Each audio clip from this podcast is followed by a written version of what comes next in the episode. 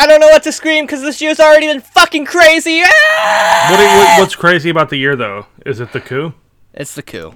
Was it the coup? Happy then? coup year. I'm stealing Yeah. that joke from Robert Evans. It's fine. Happy Good coup job. year, everybody. Good job. Happy coup year. Yeah. I mean, the Actually, right had one Robert Evans, it was protest. Katie. Yeah, right had one pro. Well, there was protests. The one day of protesting, and five people died in one location. That that's Fucking love that up. shit. Anyways, I'm Tazmen. Hey, I'm Bryson, and this is Tangent Avenue.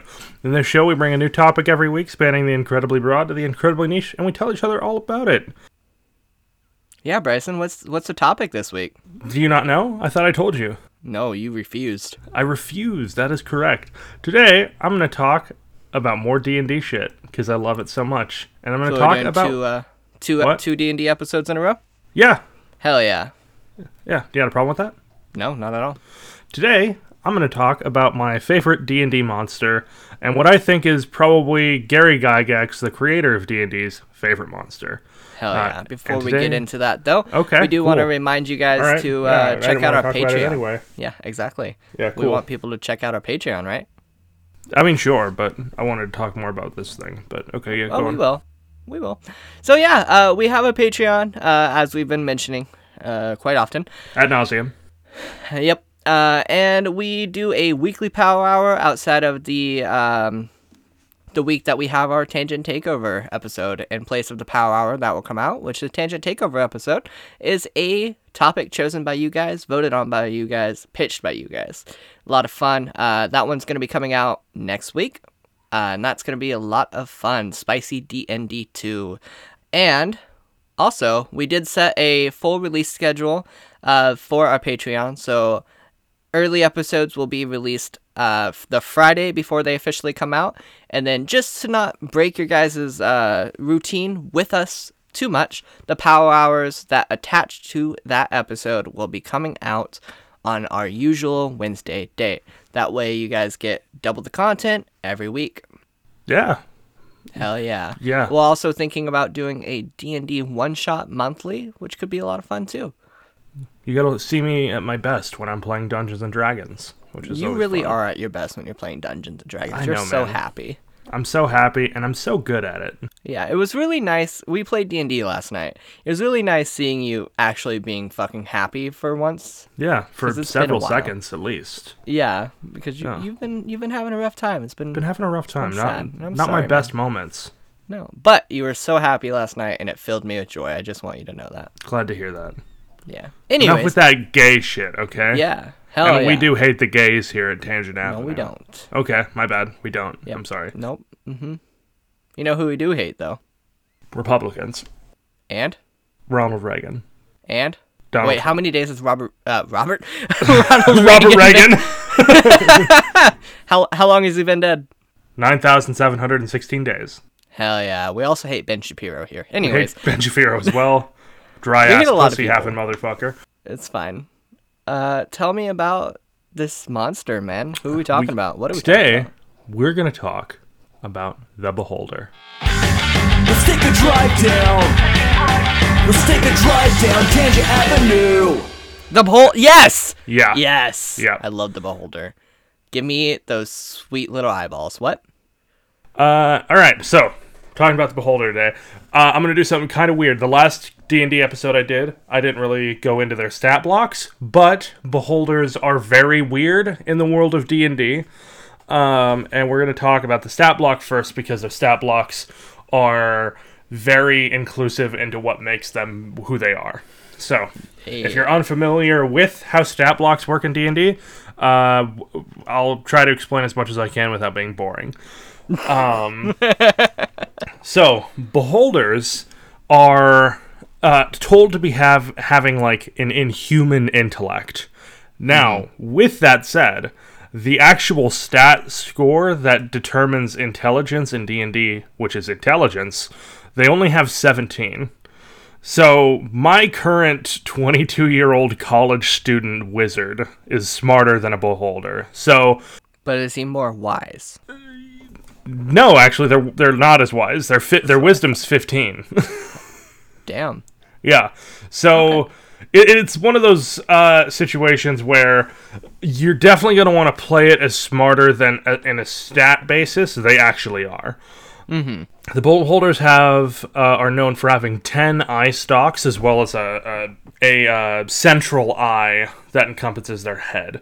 Um, They have they're very strange looking because they're the monster type that they are is called an aberration aberrations in d&d basically span uh, otherworldly outwardly evil almost alien in nature uh, and a lot of them tend to have the kind of like lovecraftian vibe to it um, which is why beholders are so fucked looking. So their central eye uh, has one of the worst is what makes beholders so differ- difficult to fight and that is an anti-magic cone. I'm going to read this verbatim the beholder's central eye creates an anti uh, an area of anti magic, as in the anti magic field spell, in a 150 foot cone. At the start of each of its turns, the beholder decides which way the cone faces and whether the cone is active. The area works against the beholder's own eye rays. So if you're if you're sitting in, right in front of a beholder, you're pretty safe from their eye rays. Um, but if you're using a magical weapon, like a good greatsword, or any th- magical armor that would protect you otherwise, all of that stuff is less powerful because all of the magic, so it's just normal armor and a normal sword. Yeah, it's Which great. makes. Yeah, and normally if you're fighting these guys at the correct timing, you're going to be around level 6 to 8. Mm-hmm. Um, which by that point you are probably relying on magical weapons. Hey, remember that time that Mugen That I killed off, like- three beholders. Yeah, yeah, and at what level? What five? I think Yeah, level five. Jesus. Yeah, that was fucked, man. that's right. I'm good at D and D. I wanted to kill you. Yeah, and you you can't. It's impossible.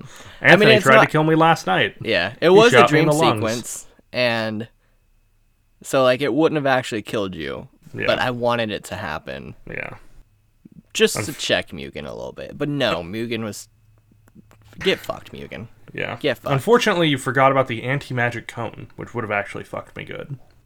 Uh, yeah, I did actually. Yeah. I don't think I used that once. Speaking of those other eye stalks, speaking of those little little tentacle eyes that they got, they have ten of those, uh, and uh, these ten eye stalks uh, pose a unique challenge to both um, the DM and the player.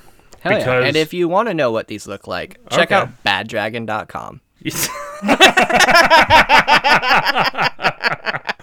can we get like can we get um a butt plug that just the plug in and then outside of the plug is a beholder just winking at you? I fu- I want one. How many would- how many eyes does a beholder have to blink with in order for it to be a blink? Because they Um, have eleven eyes total. I would say that it would have to be all of them because we That's a blink, Taz. Taz, that's a blink. That's a blink. Taz, uh, I want you to wink with both eyes real quick. Oh, I thought you said Fuck. blink. No.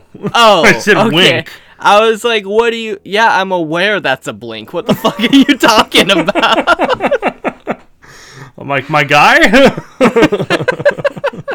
okay, for a wink, yeah. I'd probably say half. But it's at 11 eyes. Yeah, one of them has to close half the way. Just like uh, uh, you have five blinks and a and a fucking shiver. like, Yeah. But anyway, um, these uh, eye stalks, the eye rays that they use, are determined randomly, completely. You have to roll a d10 three times, and you re-roll any duplicates of that d10. Uh, let's go ahead and let me one moment. We are not going to talk about all of these different rays yet. Yet. Okay, Okay. we're not. We're just not going to. It also can bite you, but like, that's not. You know, Yeah. who gives a fuck? I can also bite you. I mean, who who cares about bites, you know? Yeah, exactly.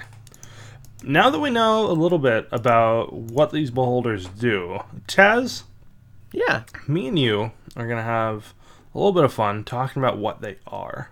Okay. Okay. So, to those who would seek to conquer beholders or merely understand them, nearly everything about their quarry is unfathomable. These bizarre creatures are possessed of alien intelligence, which is an intelligence score of 17, and human forms of perception, which is a wisdom score of 15, Yeah. the ability to shape reality through sheer force of will, or even by their mere presence. Okay. Inside the comfortable confines of its subterranean lair, a uh, beholder is nearly unassailable thanks to the combination of its peerless intellect, which again is 17, and the brutal effect of its eye rays. Hell yeah. Yeah. Some of the behaviors and motivations of uh, that beholders exhibit are analogous to those of humans and other intelli- uh, intelligent creatures. Uh, the difference is one of degree. For instance, where a prideful, confident human might be cowed by serious threat, the arrogance of a beholder knows no such bounds. It believes that it is the superior to every other creature, even including other beholders. So okay, so they're like white nationalists, basically. They are white nationalists. If And all white nationalists thought that specifically this white They- guy yep. pointing to himself, I'm the I'm the whitest guy. so Ben Shapiro or Donald Trump. more pr- uh, more on Steven Crowder. Okay. yeah, Alright. Ben Shapiro and Donald Trump.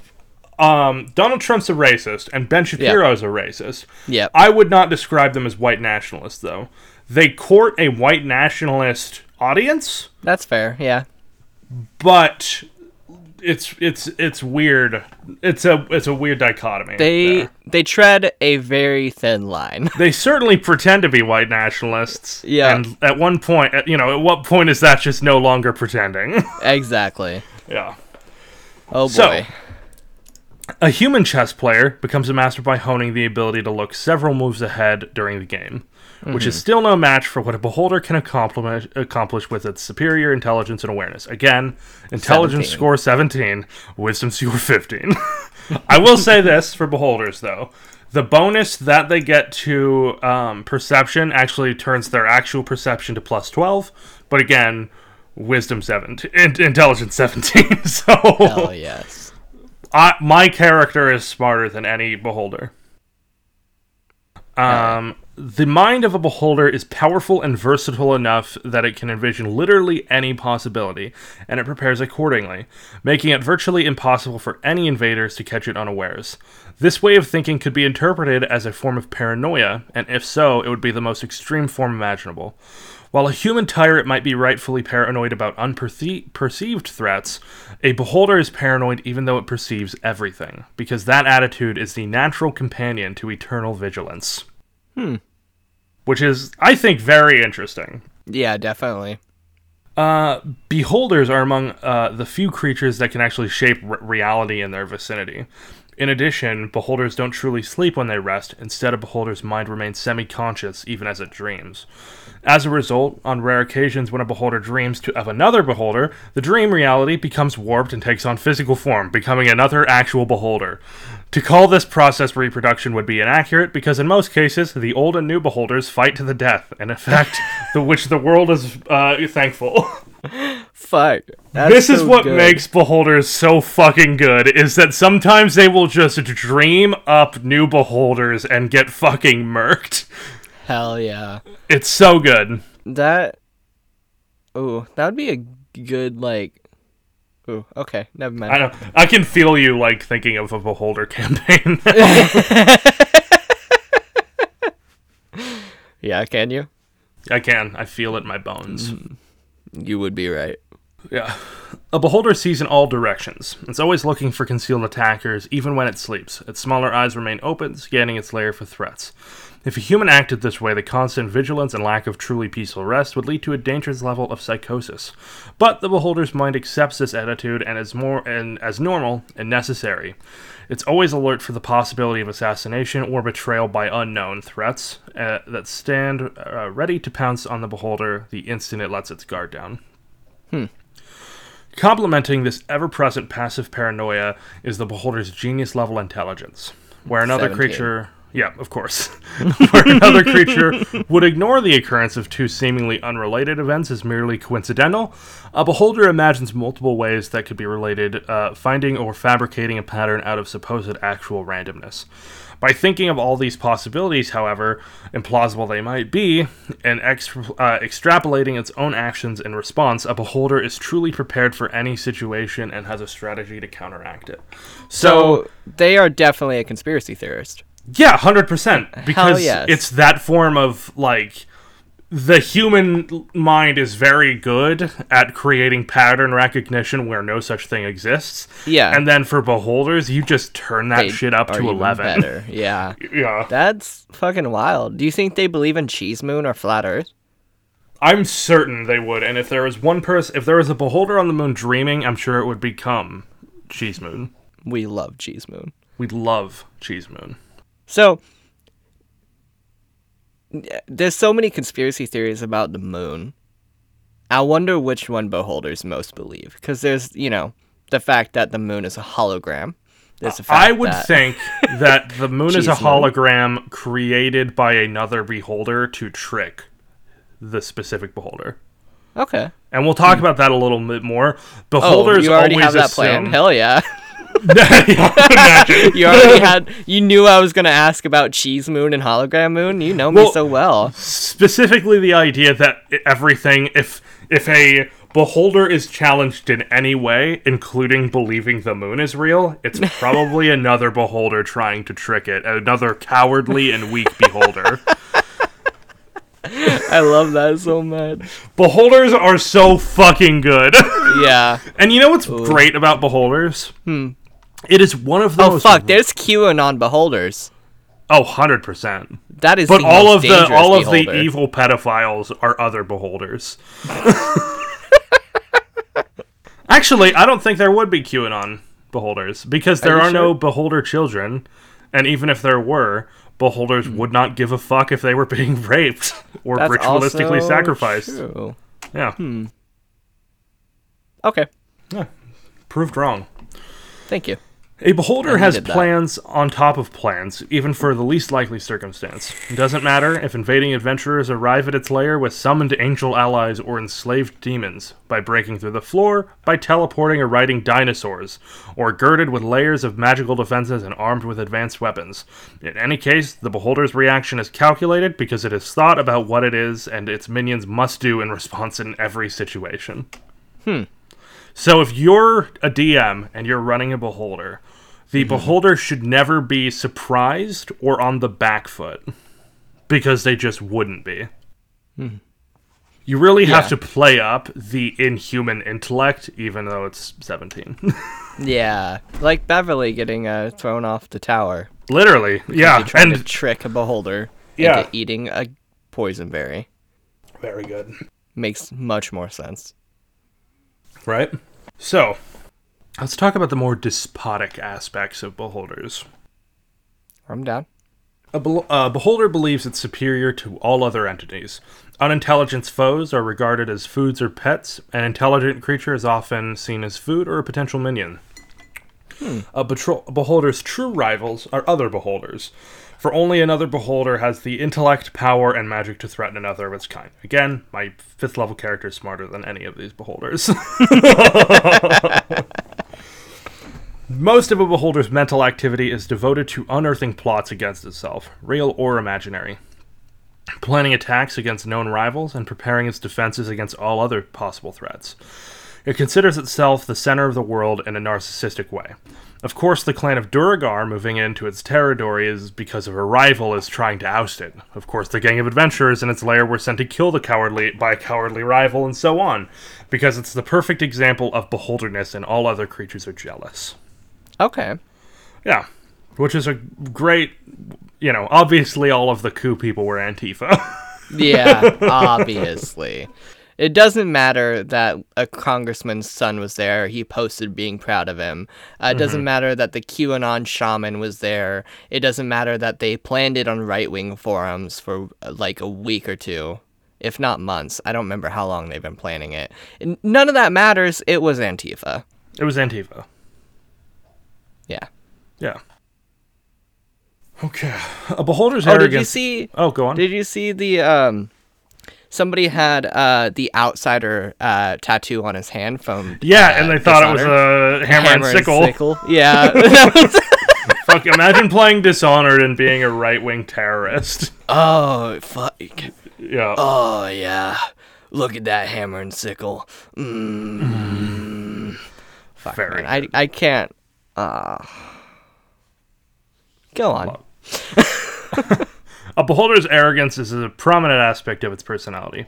Although it isn't inclined to brag of its uh, superiority, especially in combat, it is dismissive of uh, dismissive of its opponent's efforts and insulting of their abilities and failures. An exceptional challenger can earn a measure of respect. Enough that a beholder might be merciful and pacify the creature with a charm ray or a sleep ray instead of killing it outright.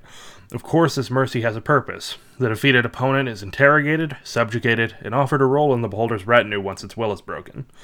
A beholder might consider a group of skilled adventurers to be a valuable prize and use its abilities to capture them all of their uh, for their uh, for this purpose giving the opportunity to serve as guards, spies, or assassins against a rival. Refusal means, at best, servitude as a charmed minion, and at worst, disintegration. You're giving me so many good ideas for a campaign, man. I'm I know. notes. Hold on.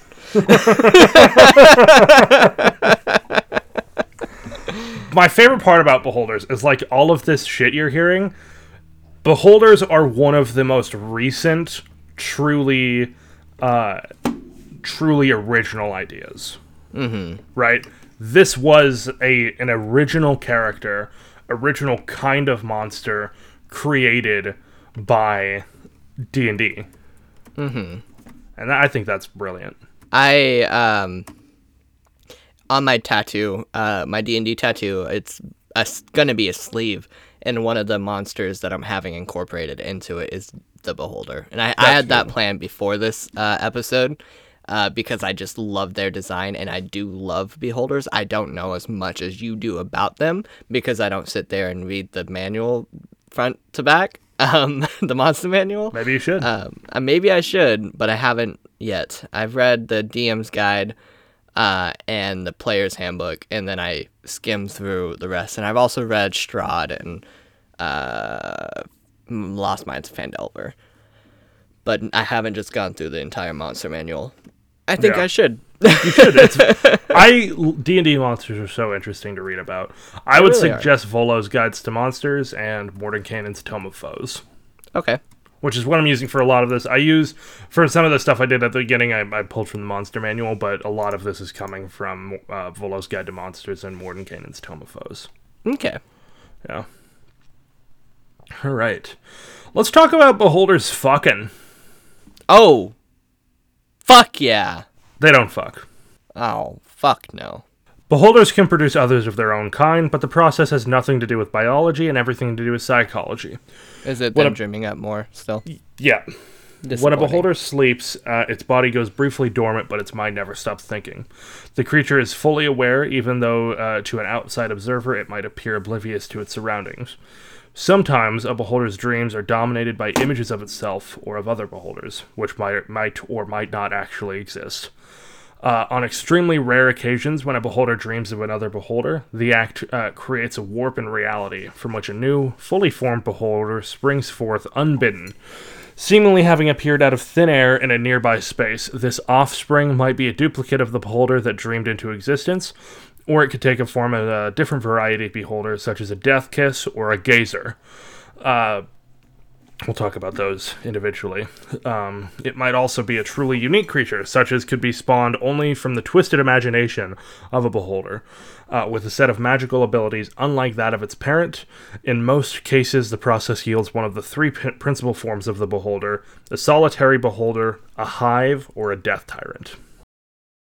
I got so many good ideas. I know, man. You're loving this. I can hear the I, I am. Can you hear me uh, typing away?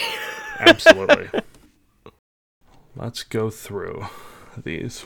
So, solitary beholders. Most of the beholders in the world live apart from others of their kind, and they like it that way. When a solitary beholder dreams another beholder into existence, the creature's basic nature often means that the first thing they'll do is try to destroy one another. A solitary beholder lairs within a cave system or a ruined structure, either one of its own making or a place the creature took over after killing or driving off the beholder that gave it birth. A solitary beholder gather, gathers or inherits inferior creatures that it uses as minions. These creatures help defend the lair and also serve as shock troops if the beholder vacates its lair to prey on the inhabitants of the surrounding area. Often, it plunders its nearby uh, neighbors' homes uh, for knowledge and treasure. After the beholder secures the spoils it desires from its enemies, it also uh, allows the minions to divide the remaining booty. Hell yeah, booty. Hell yeah, dude. Divide that booty. Oh, dude, there is no dividing this booty. You get all of it or nothing. This dump truck is one dump truck, and you getting all that junk inside that trunk. I want to tell you about my idea for this campaign so fucking bad, but I can't, man. I think this is gonna be a Patreon campaign. I don't think we're gonna do one shots. I think I'm gonna write this, and we're gonna have one session a month for Patreon. I am so fuck. I am. I am grinning, man. All right, I'm down. but you could tell me about it. I can't. No. It everything I have speaking, down though. is the setup for the campaign and ooh, I need somebody to talk. Maddie? Oh yeah, we just talked about how Maddie never understands what we're talking about. Yeah. no, I'm just gonna talk to her about eternal darkness and yeah. fucking oh yeah, and eye monsters.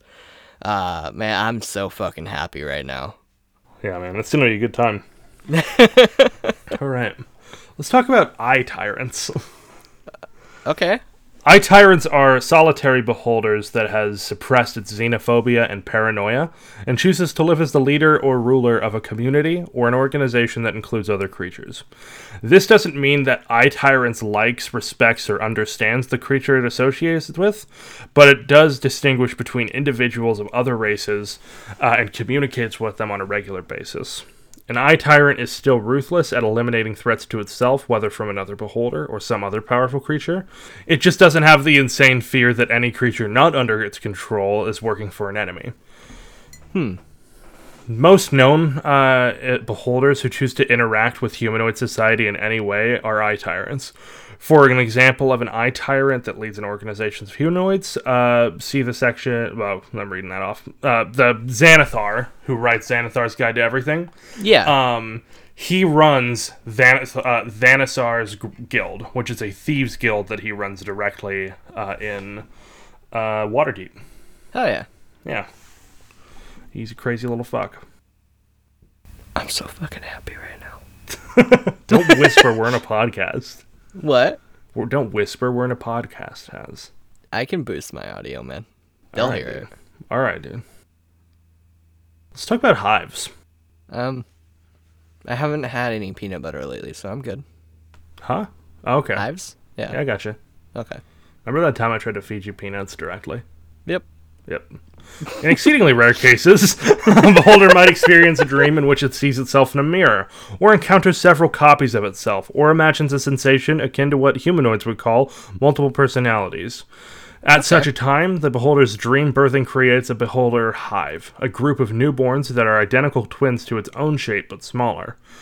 When the dreamer awakens, it treats the newborns as extensions of its own self and other bodies, and therefore isn't consumed with an urge to kill them. Uh, Okay. This united group of identical beholders doesn't truly have hive intelligence, but their personalities and goals are so similar that they can predict and assume each other's behavior. So Much as these are the white supremacists. these are Charlottesville boys. they each hold a tiki torch and one eye stalk. Oh. Yeah. Okay. All right. Welcome to Jonestown, everybody. Hell yeah, dude. The original beholder is usually the dominant one and takes the leadership role. Um, a hive consists of three to ten beholders plus whatever minions they control. Okay. Yeah, man. I love beholders so much. Yeah, you're telling me. Okay. Yeah, man, of course. Um, Death Tyrants, another very good one. As a beholder ages, it spends more and more time worrying about its morta- mor- mortality. The dreams of such a death fearing beholder might reach into strange corners of reality and imagine circumstances in which the creature can live on after death. When what the did you call beholder this? uh, a death tyrant.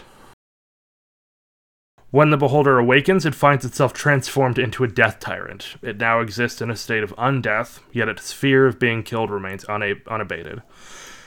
The Death Tyrant's paranoia about its enemies tends to be related to how it fears it will be destroyed, and it plans to take that fear into account. For example, a Death Tyrant who imagined it would be uh, eventually slain by frost giants might relocate its uh, lair uh, to the inside of a volcano, send its minion to hunt down all frost giants within 100 miles, or take some drastic me- measures to ensure that the fear of never uh, becomes a reality. Okay. So these are beholder liches, essentially, that are so terrified of being killed by means other than aging that they essentially uh, would commit genocide or move into an area very, very far away from whatever fears it might have. Okay. Okay. Okay. Got Yeah. But yeah, take note Thank of that. Alrighty. So, and then the last uh, kind of uh, kinds of beholder, I guess, class of beholders, maybe. Uh, which are beholderkins. Uh, they be- uh, bear a superficial resemblance to true beholders in that each has a floating spherical body with eyes, uh, and that's where the similarity ends. Um, a death kiss is usually the result of a nightmare about blood, such as a beholder might experience after an encounter with a vampire or after being severely wounded in battle. Okay. There are also gazers, which are born out of poisoned or ill beholders' fevered, uh, feverish dreams, in which uh, its senses of perspective and scale is warped. Um, there's also spectators, which are a kind of lesser beholder summoned from another plane of existence to watch over something, such as a treasure hoard. They're kind of like spies. Um, Hell. Yeah. Spy beholders, man. oh yeah. Uh, there's also gauths, which I'm What gonna if I- send you a picture of a gauth, and I want you to try to uh, alright. uh, describe it for me. Uh, Discord. Yep. Yep. Okay. Um, okay. So, imagine Mike Wazowski with uh very sharp uh ooh like Wendigo teeth, like supernatural Wendigo teeth, with uh, but it's only a head with uh several eye stalks and tentacles. Uh, so if it was like a squid, uh, imagine the tentacles wrapping around the head and stomach instead of coming out from below the head. That's my description for it. Also, it very looks really good. cool. It looks rad as hell, right? Yeah, it does. So, um, imagine a fucking beholder campaign. This isn't what I'm doing, but imagine a fucking beholder campaign where they're all just fucking on the moon, and and real they're the ones fucking con- yeah, despicable me shit coming. yeah, they're the ones convincing like everybody that the moon's not real. Very good. Um, so gauths um, hail from the same plane as spectators do, uh, Okay. or at least one that overlaps it enough that they can take advantage of a flawed attempt to summon a spectator. Uh, uh, true beholders can be found on a spectator or a gauth's home planet. Uh, sorry, home plane. Uh, the creature's actual place of origin is unknown. It's either another plane or a world beyond stars or some stranger location. Uh, Whereas spectators and gauths aren't believed to originate from the dreams as other beholders do. So they're technically really not even beholders in name because they're not derived from dreams. They exist just on a plane that beholders can summon them from. okay. All right, um, Taz, Yes. we're gonna take an ad break, but after we get back, me and you are gonna build a beholder. Oh. F- We're gonna make one. building beholder, man. Oh, we're gonna make exactly what this beholder looks like Okay. using rolls and tables. So get your dice and enjoy Uh, these ads. Hell yeah.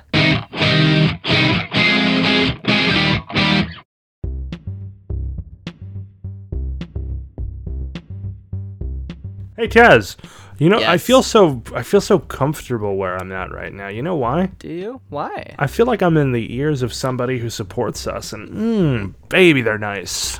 Oh yeah. Look at those ear. Ooh, you see that? There a little bit of earwax right there though. Yeah, let's clear that out for him.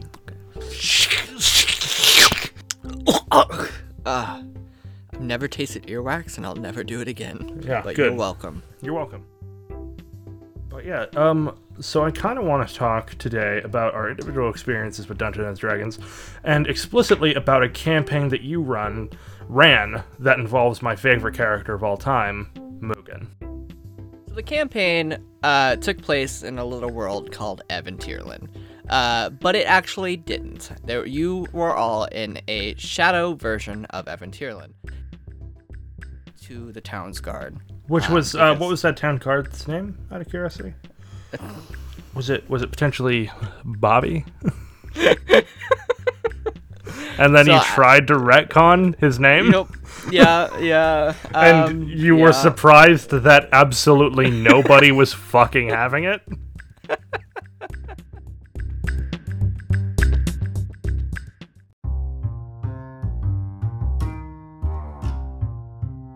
Hey, Dice Goblins!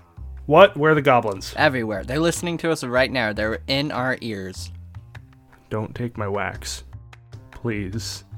It's so precious to me to have the wax. Okay, Wax Goblin, Dice Goblins, whatever you need, uh, you guys can visit the tabletopgameshop.com and use the code TANGENT to get 10% off your purchase for all the tabletop RPG games that you need. Oh, I love dice. Give me some of that. Changing from Wax Goblin to Dice Goblin? I, I'm both. I, I I'm a I'm a goblin of many stripes. Okay.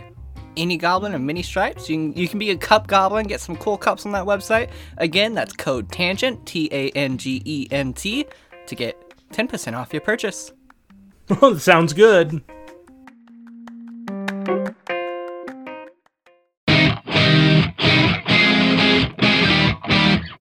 Taz, That's my name. we need to build a beholder. right. What is its name? It's the only thing I can't roll for. Uh Um, um, uh, uh, uh, uh, huh. Let's go. Cylon. Cylon? Cool. Cylon. Okay, write that down. Okay, um, okay, Okay. Now, Taz, I want you to roll 2d6. okay. I got a six and a two, so eight. Eight. All right. This beholder is five foot in diameter, its body is. Okay, Now, a d12. okay. Another eight. Another eight. This is a purplish blue. Already incredibly foul looking. Okay, Let's talk skin texture. okay, Uh, roll a d10 for me. okay. Nine. This is a warty fucking skin. So purplish blue wart covered. Ew. All right, I love that. Okay, roll another d10 to determine the eye color. I love this for us. I know, right? Okay, another nine. another 9. Okay, so he's got black eyes. I hate this. This is Cylon idea, sucks. I know. your Cylon is rough though. Let's determine its iris shape. Okay, Uh, roll a d20. D20. Yeah, 18. 18. It's a triangle iris. Holy shit, I'm a little in love with him now. Yeah. okay. Okay, let's determine how big these fucking eyes are. Oh no. Um, roll a 2d6. Seven. Okay. Um, seven would mean that its um, main eye is normal sized. So he's got a very normal um, uh, central eye. Okay. Now I want you to roll. We're not going to roll because technically you're supposed to roll like 10 times 2d6. Okay. I don't want to do that. So we're just going to roll again to see how big the eye stalks are. Okay. Eight. Eight. Okay, yeah, they're all normal then. He's got very uniform eyes. Okay. Good to know. Let's talk about the texture though. Of his eyes? uh, of his eye stalks. oh no. Uh, roll a d6. Six. Six. Uh, segmented insectile style eyes. Oh my god. He's so bad. okay, let's talk about the shape. Uh, roll a d4. The shape of the beholder? The shape of the eye stalk. Okay. Yeah. Uh, two. Two? Okay, thin and short. All of his eye stalks are incredibly thin and small. I didn't think it was going to get much worse. but here we are. All right, the um, the shape of its mouth and the size of its mouth. Uh, roll a d6. One. Very small and narrow. He's got such normal eyes and such a tiny mouth. Now, want to know what type of teeth are in this tiny mouth? Roll a d10 for me. Okay. And God, I'm hoping for a 10. Do I want to know why? No, but I'll tell you afterwards. Okay. One. Thick and pointed. All right, so we know what this little fucker looks like. Uh, Taz, uh, when we tweet out, uh, Taz is going to send me a picture of the notes he took on the look of it. We're going to put it out on Twitter at Tangent Avenue. Uh, and uh, we expect uh, f- fan art. All right. Now, Okay. as Taz well knows in role playing games, the look of this monster is almost inconsequential. Yeah. Um, Do we got to roll for his personality now? damn straight we're gonna roll for his personality. um, all right, let's determine uh, its personality trait. Go ahead and roll a d8 for me. Three. Three. Okay. Uh, I determine if a creature is worth keeping alive within the first minute of speaking to it. Oh. Yeah. Now let's determine this beholder's ideals. Um, and I want to make sh- sure that you're aware that um, the um, uh, the alignment uh, that the ideals span is evil, lawful, or neutral. Okay. That's it. So go ahead and roll a d6 for me. Four. Four? Okay. Uh, I must maintain a current balance of power in the region. So it's a, a, a very despotic ruler of some variety. I must maintain what? Uh, I must maintain uh, the current balance of power in the region. Okay. Let's go beholder bonds. What bonds this beholder to its current actions? Roll a d6 for me. Four. Four, okay. I have foreseen the moment of my death and know what will kill me. I hope to curry favor with uh, favor with my slayer to forestall my end. So it is accepted that it's going to die and is very meekly, uh, basically begging for its life every minute. Okay, I've foreseen the moment of my death and Uh, and know what will kill me. I hope to curry favor with my slayer to forestall my end.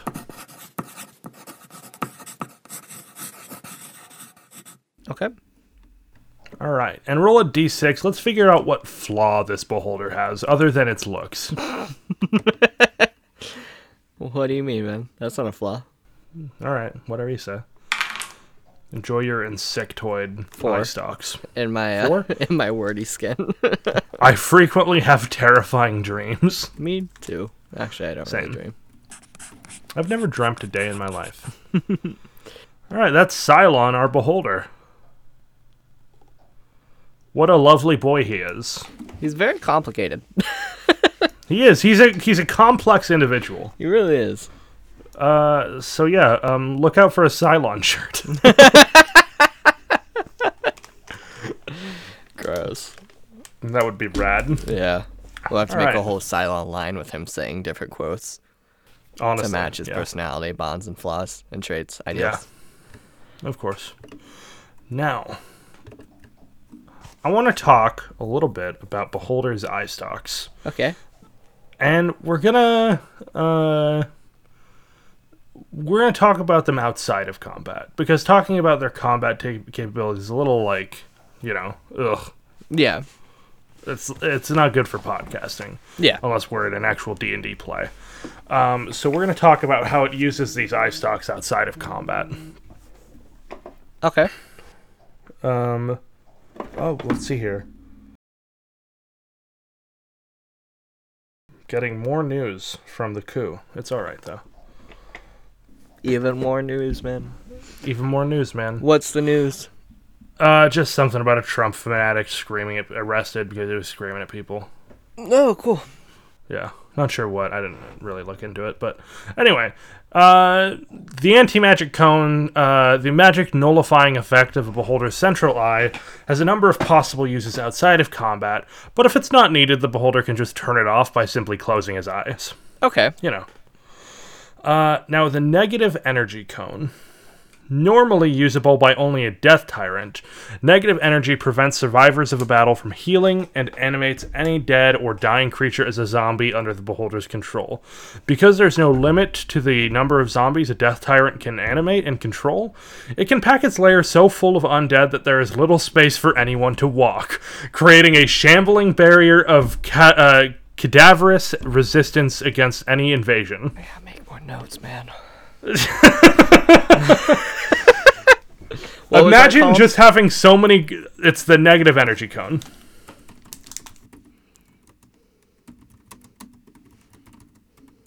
Fuck, man. Imagine just like raising a zombie to get you a drink. Imagine bring you the remote. That'd be good. But also imagine a fucking uh like metal uh beholder like hosting their own concert with a bunch of uh, zombies as the crowd, and you're That would fucking be so good! over the zombies to get to them. oh my god, yes. Fuck yeah, I'm such a massive fan of that. me too, man, me too. So let's talk about its charm ray. Okay, Uh, it's common for a beholder to charm a hostile monster, lure the creature back to the lair, and confine it, uh, confine it there so it can't escape its own power. In this way, even monsters that can't be bribed or coerced can be useful to a beholder, making its lair a confusing zoo of hostile beasts. Uh, although each use of this charm effect lasts only an hour, repeated uses over time against the same target tend to wear down a creature's will, creating a very docile servant. Hmm. Yeah. Man, I'm Um, fucking now- dreaming right now. I know. I can feel you tip tip tapping away. Yeah, Um Paralyzing rays. Um, outside of combat, the paralyzing ray is most often used to just restrain a fleeing minion that doesn't want uh, that it doesn't want to destroy outright. So if you've got if your butler's running away because you're dressed like a bat every night and you don't accept his um, cooking, um, you would paralyze Alfred uh, and restrain him and put him under charming more. okay. Yeah. Let's talk uh, fear rays. A beholder uses its fear ray to psychologically torture and interrogate a prisoner until the creature loses the will to resist. All right, waterboarding beholders. Literally that, but like not using any water. yeah. Oof. Okay. They didn't get me fucking Gatorade Zero. They got me normal Gatorade. Monsters. I know. They're out of fucking water, and they didn't give me Gatorade Zero. Fuck Fuck Walmart, man. Yeah. The slowing ray. Okay. A beholder might use its slowing ray on an uncooperative creature as a demonstration of sorts, threatening to follow it up with more severe consequences if the creature doesn't submit to the beholder's will. Hmm. So it's just like a weird punishment. and I think I will talk about what the slowing ray does just so we can kind of understand like Okay. what kind of punishment that is. So the target must uh, succeed on a DC 16 Dexterity saving throw. On a failed save, the target's speed is halved for one minute. So instead of moving 30 feet in six seconds, you can move 15 feet in the same amount of time. Rough. In addition, the creature can't take reactions, and it can't take either, and it can take either an action or a bonus action on its turn, not both. The That's- creature can repeat the saving throw at the end of each turn, uh, ending the effect on itself uh, on a success. That's fucking rough. Yeah, so you can do like one thing and move a little bit. Oof. Very weird punishment. Yeah, definitely. Okay. The Death Ray and the Enervation Ray. Love them. A Death Ray can fine uh, Beholder can fine tune its Death Ray or enerva- uh, an enervation ray so that it can zap the smallest of targets and deal only a small amount of damage, though usually still enough to obliterate whatever it touches. For example, to guard against a magical spying, a beholder might use its death uh, either uh, either either ray to eliminate all common vermin, bats, rats, spiders, and so on from its lair. So this might kill Kumar. Oh no. Yeah, He is a bat rat. he's a bat rat. Okay. Now, uh, telekinetic ray. In addition to functioning as the beholder's arms and hands for everyday tasks, the telekinetic ray is essential for building traps and other lair defenses, such as positioning for the weights uh, for a falling bo- uh, block trap. This ray also allows a beholder to station its minions in part of the lair that can otherwise be accessed only by climbing or flying, preventing the occupants from escaping.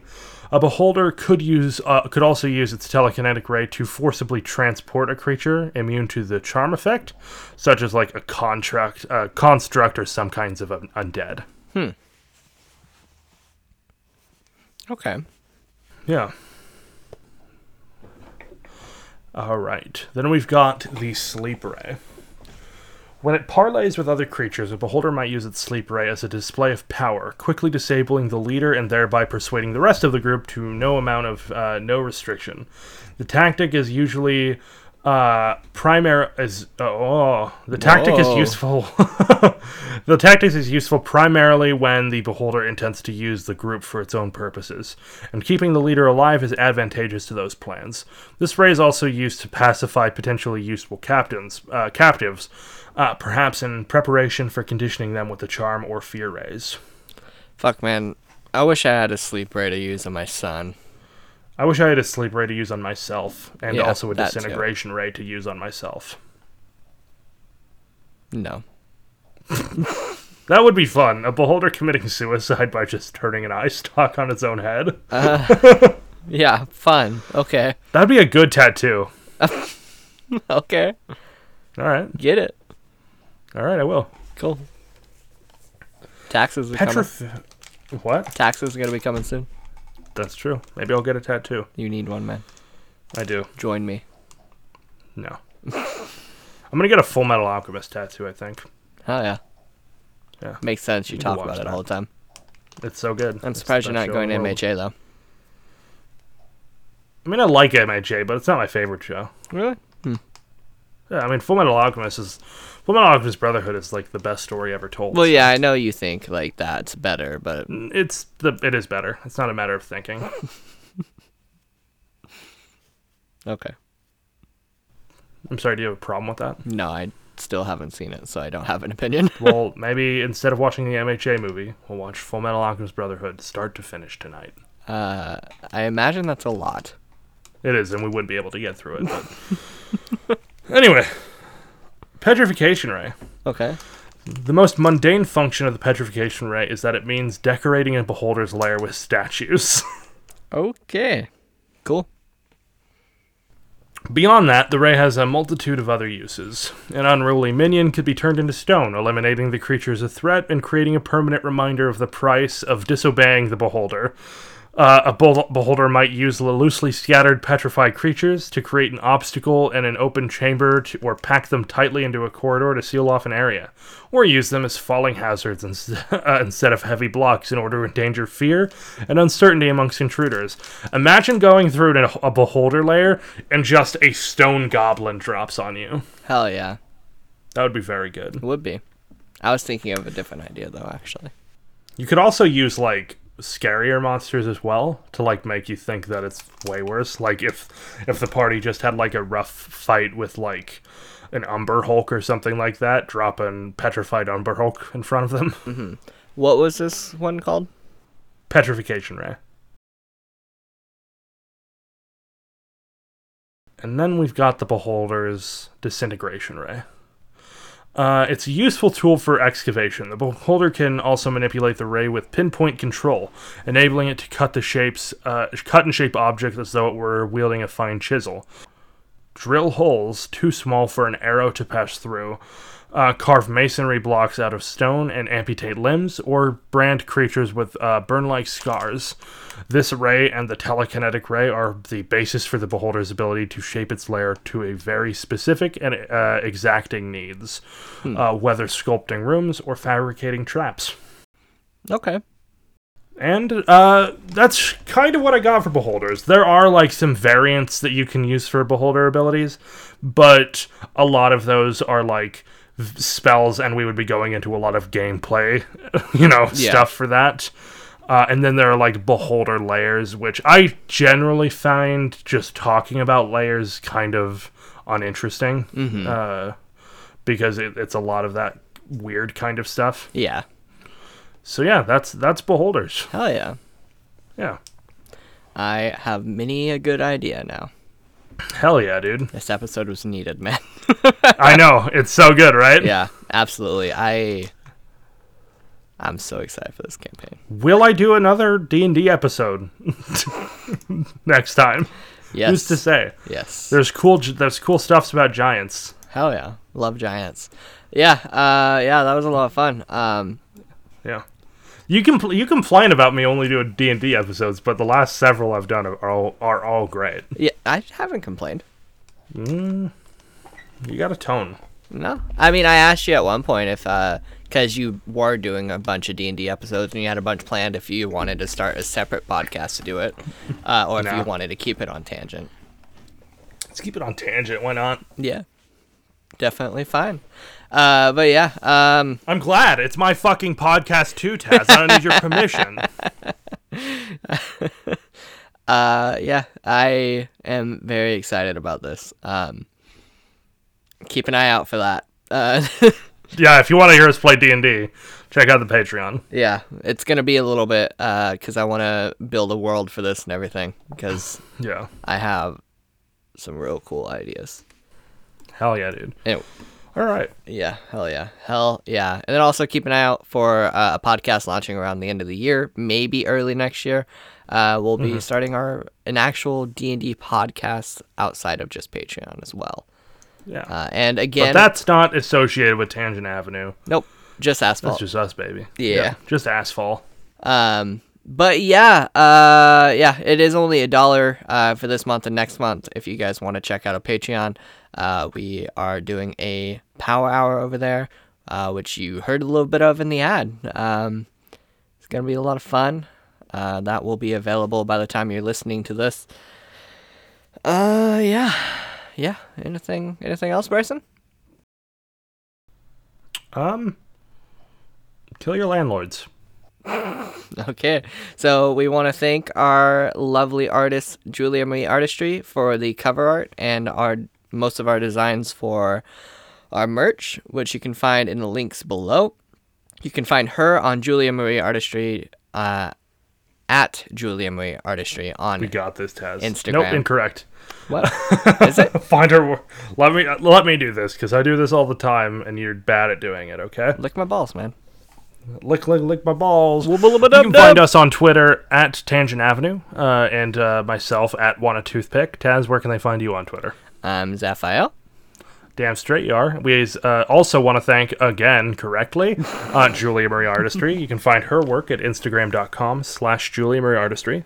Hey, I was Uh, right. Also want to. Th- no, you weren't. you said Mar- at Julia Marie Artistry. Yeah, that's- Give the link, cunt. well, I mean, We want to thank Homesick Entertainment for the intro, mid-roll, and outro. You can find their work at youtube.com slash c slash homesick. Hell yeah. Uh, yeah, and you guys can find us on Patreon again uh, by opening up the app, going to the website, however you may do, or you can find the link in our master link in the description. Uh, Tangent Yeah. Avenue, of course. And yeah, Fuck off. fuck off, everybody. Yeah, get the fuck away from me. Oh, um, we also guested on uh, a delightful show called Truthcast. Oh yeah, that might not be out yet. Uh, I'm not. I sure would assume it would already be out. I don't know how fast they do. they Uh, post. they said they had a couple weeks out already. uh, Gotcha. recorded. Uh, so I think I don't think it'll be out yet. But yeah, check out the Truthcast. They're pretty good, pretty funny. They're very funny Yeah, gentlemen. I- uh, they're and very we have a lot of fun with them. They were the ones who guested on our uh, Gerald Gardner slash Wicca episode. yeah. So very And fun. if you liked that hot nonsense and not the Gerald Gardner stuff, you'll love the Truthcast episode we Absolutely, it is pure nonsense, and we loved it. Yeah. Bye. Bye, everybody.